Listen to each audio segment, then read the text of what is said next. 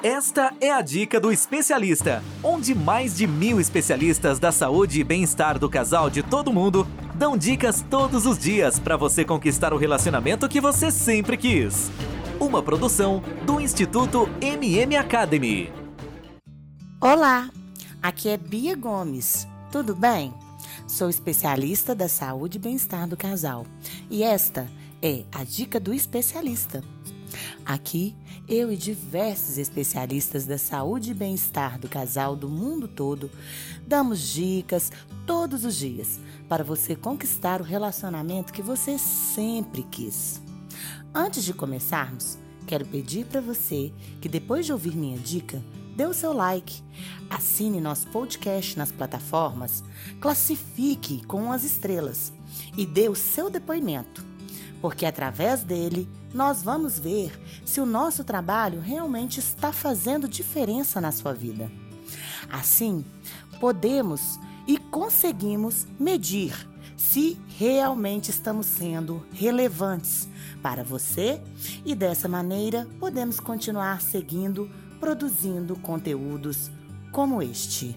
E a dica de hoje é a nuptafobia. Entenda o medo de não encontrar um parceiro. Sim, existem muitas fobias, não é mesmo? E existe essa fobia também. Então vamos lá. Ainda nos dias de hoje, as mulheres são cobradas o tempo todo, gente. Não só mulheres, homens também. Mas, na maioria, somos nós, mulheres, que somos cobradas para termos relacionamentos. E o julgamento pode vir tanto tanto de homens quanto de outras mulheres. É. Isso acontece porque vivemos em uma sociedade que valoriza quem está em uma relação, quem tem um relacionamento, quem tem uma companhia e critica quem está solteiro, pois criou-se a impressão de que se você está sozinho, você tem algum problema. Não. Ai, gente, essa cobrança afeta tanto o psicológico de algumas mulheres que desenvolveram uma fobia chamada anuptafobia. É, ela é o medo de não encontrar um parceiro. Por isso, acabar caindo em relacion... acaba caindo, né, em relacionamentos vazios e erram constantemente em alguns fatores que envolvem a vida amorosa.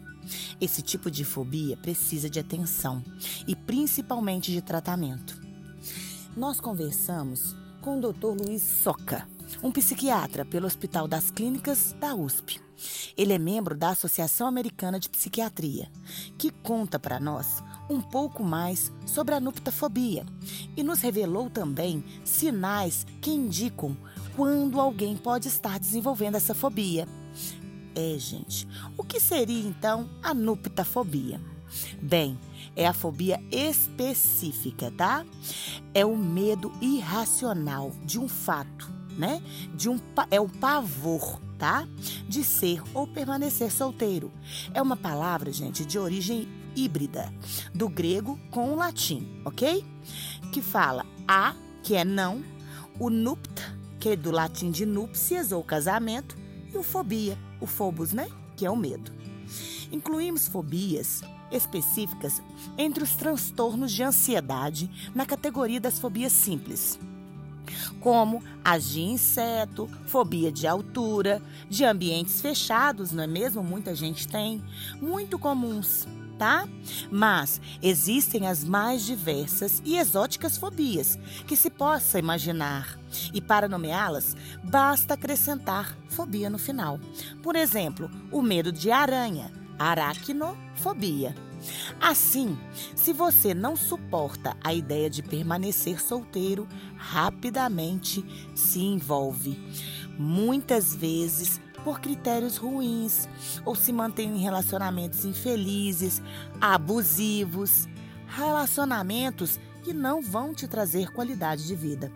Pode ser, então, porque você sofre de anuptafobia. Sim, e esse transtorno atinge homens e mulheres em qualquer idade, gente. O transtorno não apresenta muita literatura ainda não, tá? Certamente nenhuma revisão específica, mas é uma fobia, tá bom, gente? Uma fobia simples. Cerca de 12,5% dos adultos americanos apresentam fobia simples em alguns momentos da vida, dos mais diversos tipos. Nossas estatísticas aqui no Brasil são semelhantes é, porém, é mais comum em mulheres. Fobias simples são mais frequentes em mulheres de maneira geral, mesmo que não haja nenhum trabalho epidemiológico publicado no Brasil. Temos uma estimativa que sim, as mulheres sofrem mais com a nuptafobia. É, gente, isso é sério. O medo de ficar só existe. Há muito pouco escrito sobre ela.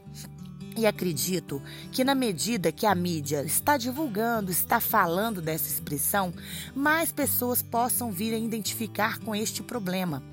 É, mas muitos pacientes que têm essa fobia podem vir a se identificar porque têm muito medo de não encontrar o par ideal, de não conseguirem se casar e acabam, gente, mantendo relacionamentos até muito violentos, muito perigoso.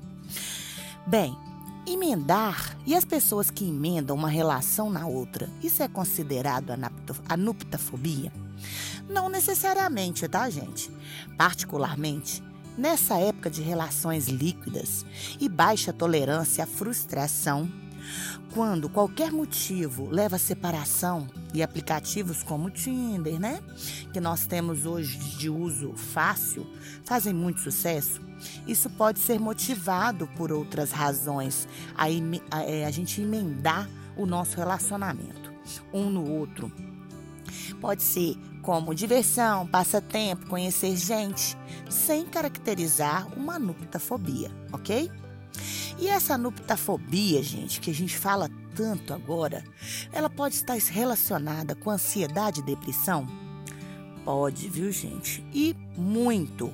Cada vez mais entendemos que os transtornos mentais com muita frequência acontecem associados, sim, ou seja, em comorbidade com outros transtornos, ou porque um leva ao outro, ou porque há uma propensão genética também para o outro, ou outros, é, é, outros transtornos acontecerem, tá?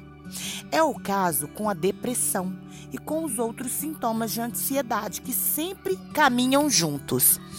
Outro fato importante é que, embora não tenhamos provado a origem das fobias, componentes genéticos e históricos de vivência ambientais, tá, gente?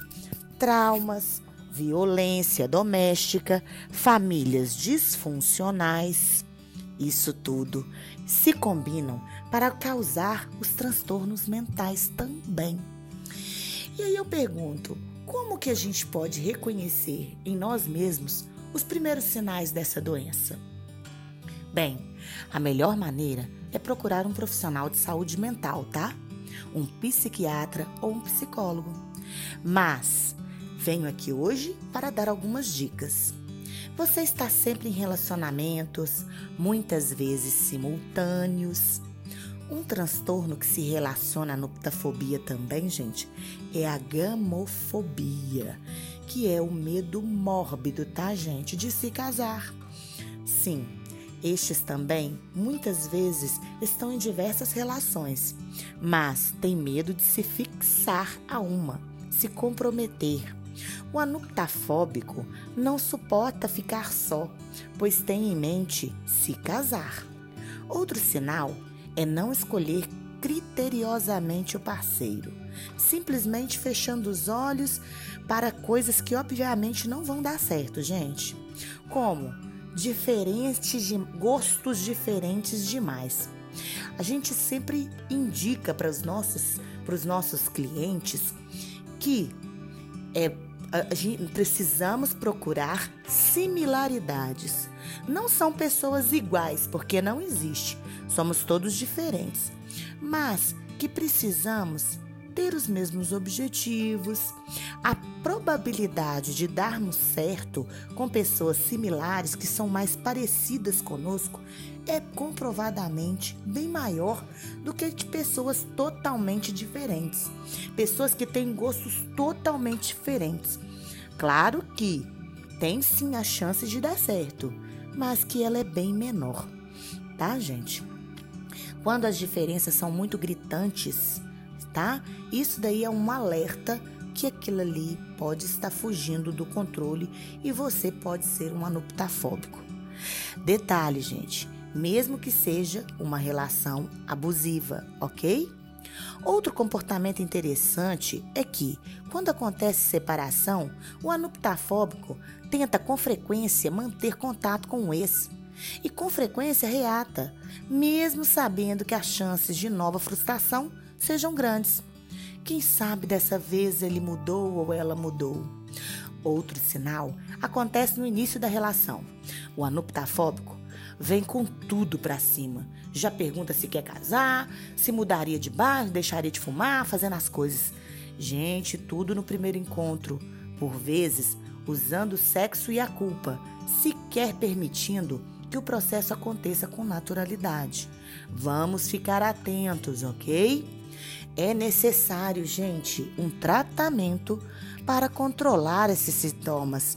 Tem que ter tratamento e, dependendo da gravidade, até medicação deve ser empregada. Muitas vezes, terapias analíticas que buscam autoconhecimento. Outra terapia é o cognitivo-comportamental, mais voltada para mudança na maneira de avaliar os pensamentos e sentimentos para mudá-los. Para um tratamento específico e eficaz, procure sempre um psiquiatra e um psicólogo, que são especialistas em comportamento humano e podem te ajudar a resolver o problema em etapas com calma e eficácia. Envolve, gente, nesse tratamento todo um programa de recuperação de autoestima e tratamento de comorbidades como depressão, fobia social, o pânico. Várias, várias coisas que podem interferir, sim, tá? Na vida de vocês. Ficar um tempo sozinho, principalmente em terapia, vai ajudar a pessoa a se conhecer melhor, perceber que pode viver sozinha e que, se tiver que haver outra pessoa em sua vida, isso acontecerá por uma escolha madura. A pessoa precisa saber que querer formar um casamento não é um conto de fadas, é um empreendimento de vida. Não acontece para encontrar a felicidade eterna, isso não existe. Estar feliz depende unicamente de você, com você mesmo. É melhor acompanhado para haver ajuda mútua, projetos juntos e espaço de individualidade. Então, gente, faça um estágio com você mesmo. Faça um estágio de autoconhecimento. Vale muito a pena. Aumenta a autoconfiança e abre as portas para um relacionamento muito melhor, saudável e maduro. Bem, gente, então eu fico por aqui. Essa foi mais uma dica do especialista. E aproveitando, lembrando que se você gostou, deixe o seu like, escreva o seu comentário, clique nas estrelinhas, deixe sua opinião, assine nossas plataformas, procure o nosso canal no Telegram. Bem-estar do casal que logo vai aparecer. Lá no canal, nós damos dicas de todos os dias e de tudo sobre relacionamento, além de conteúdo exclusivo, sorteios e consultas gratuitas. Acesse lá agora. E para não esquecer também, é, assine nosso podcast nas plataformas, ok? Assim, podemos saber com seu depoimento, com a sua procura, se realmente nosso trabalho está fazendo diferença na vida das pessoas, tá? A opinião de vocês é muito relevante para nós, porque aí podemos continuar seguindo produzindo conteúdos como este. Bem, então eu, Bia Gomes, fico por aqui e a gente se vê na próxima Dica do Especialista. Beijo, beijo, tchau, tchau. Ter um relacionamento feliz é um direito de todo casal. Sabia que 80% dos casais estão insatisfeitos com seus relacionamentos em todo o mundo? Não espere a tempestade chegar. Procure agora mesmo um especialista da saúde e bem-estar do casal e tenha o relacionamento que você sempre quis. Toda semana você ouve nas principais plataformas o podcast Relacionamento Fora da Caixa, para casais que pensam fora da caixa. Um podcast exclusivo sobre relacionamento presente em mais de 24 países. Ouça agora nas principais plataformas. Seu relacionamento está do jeito que você sempre quis?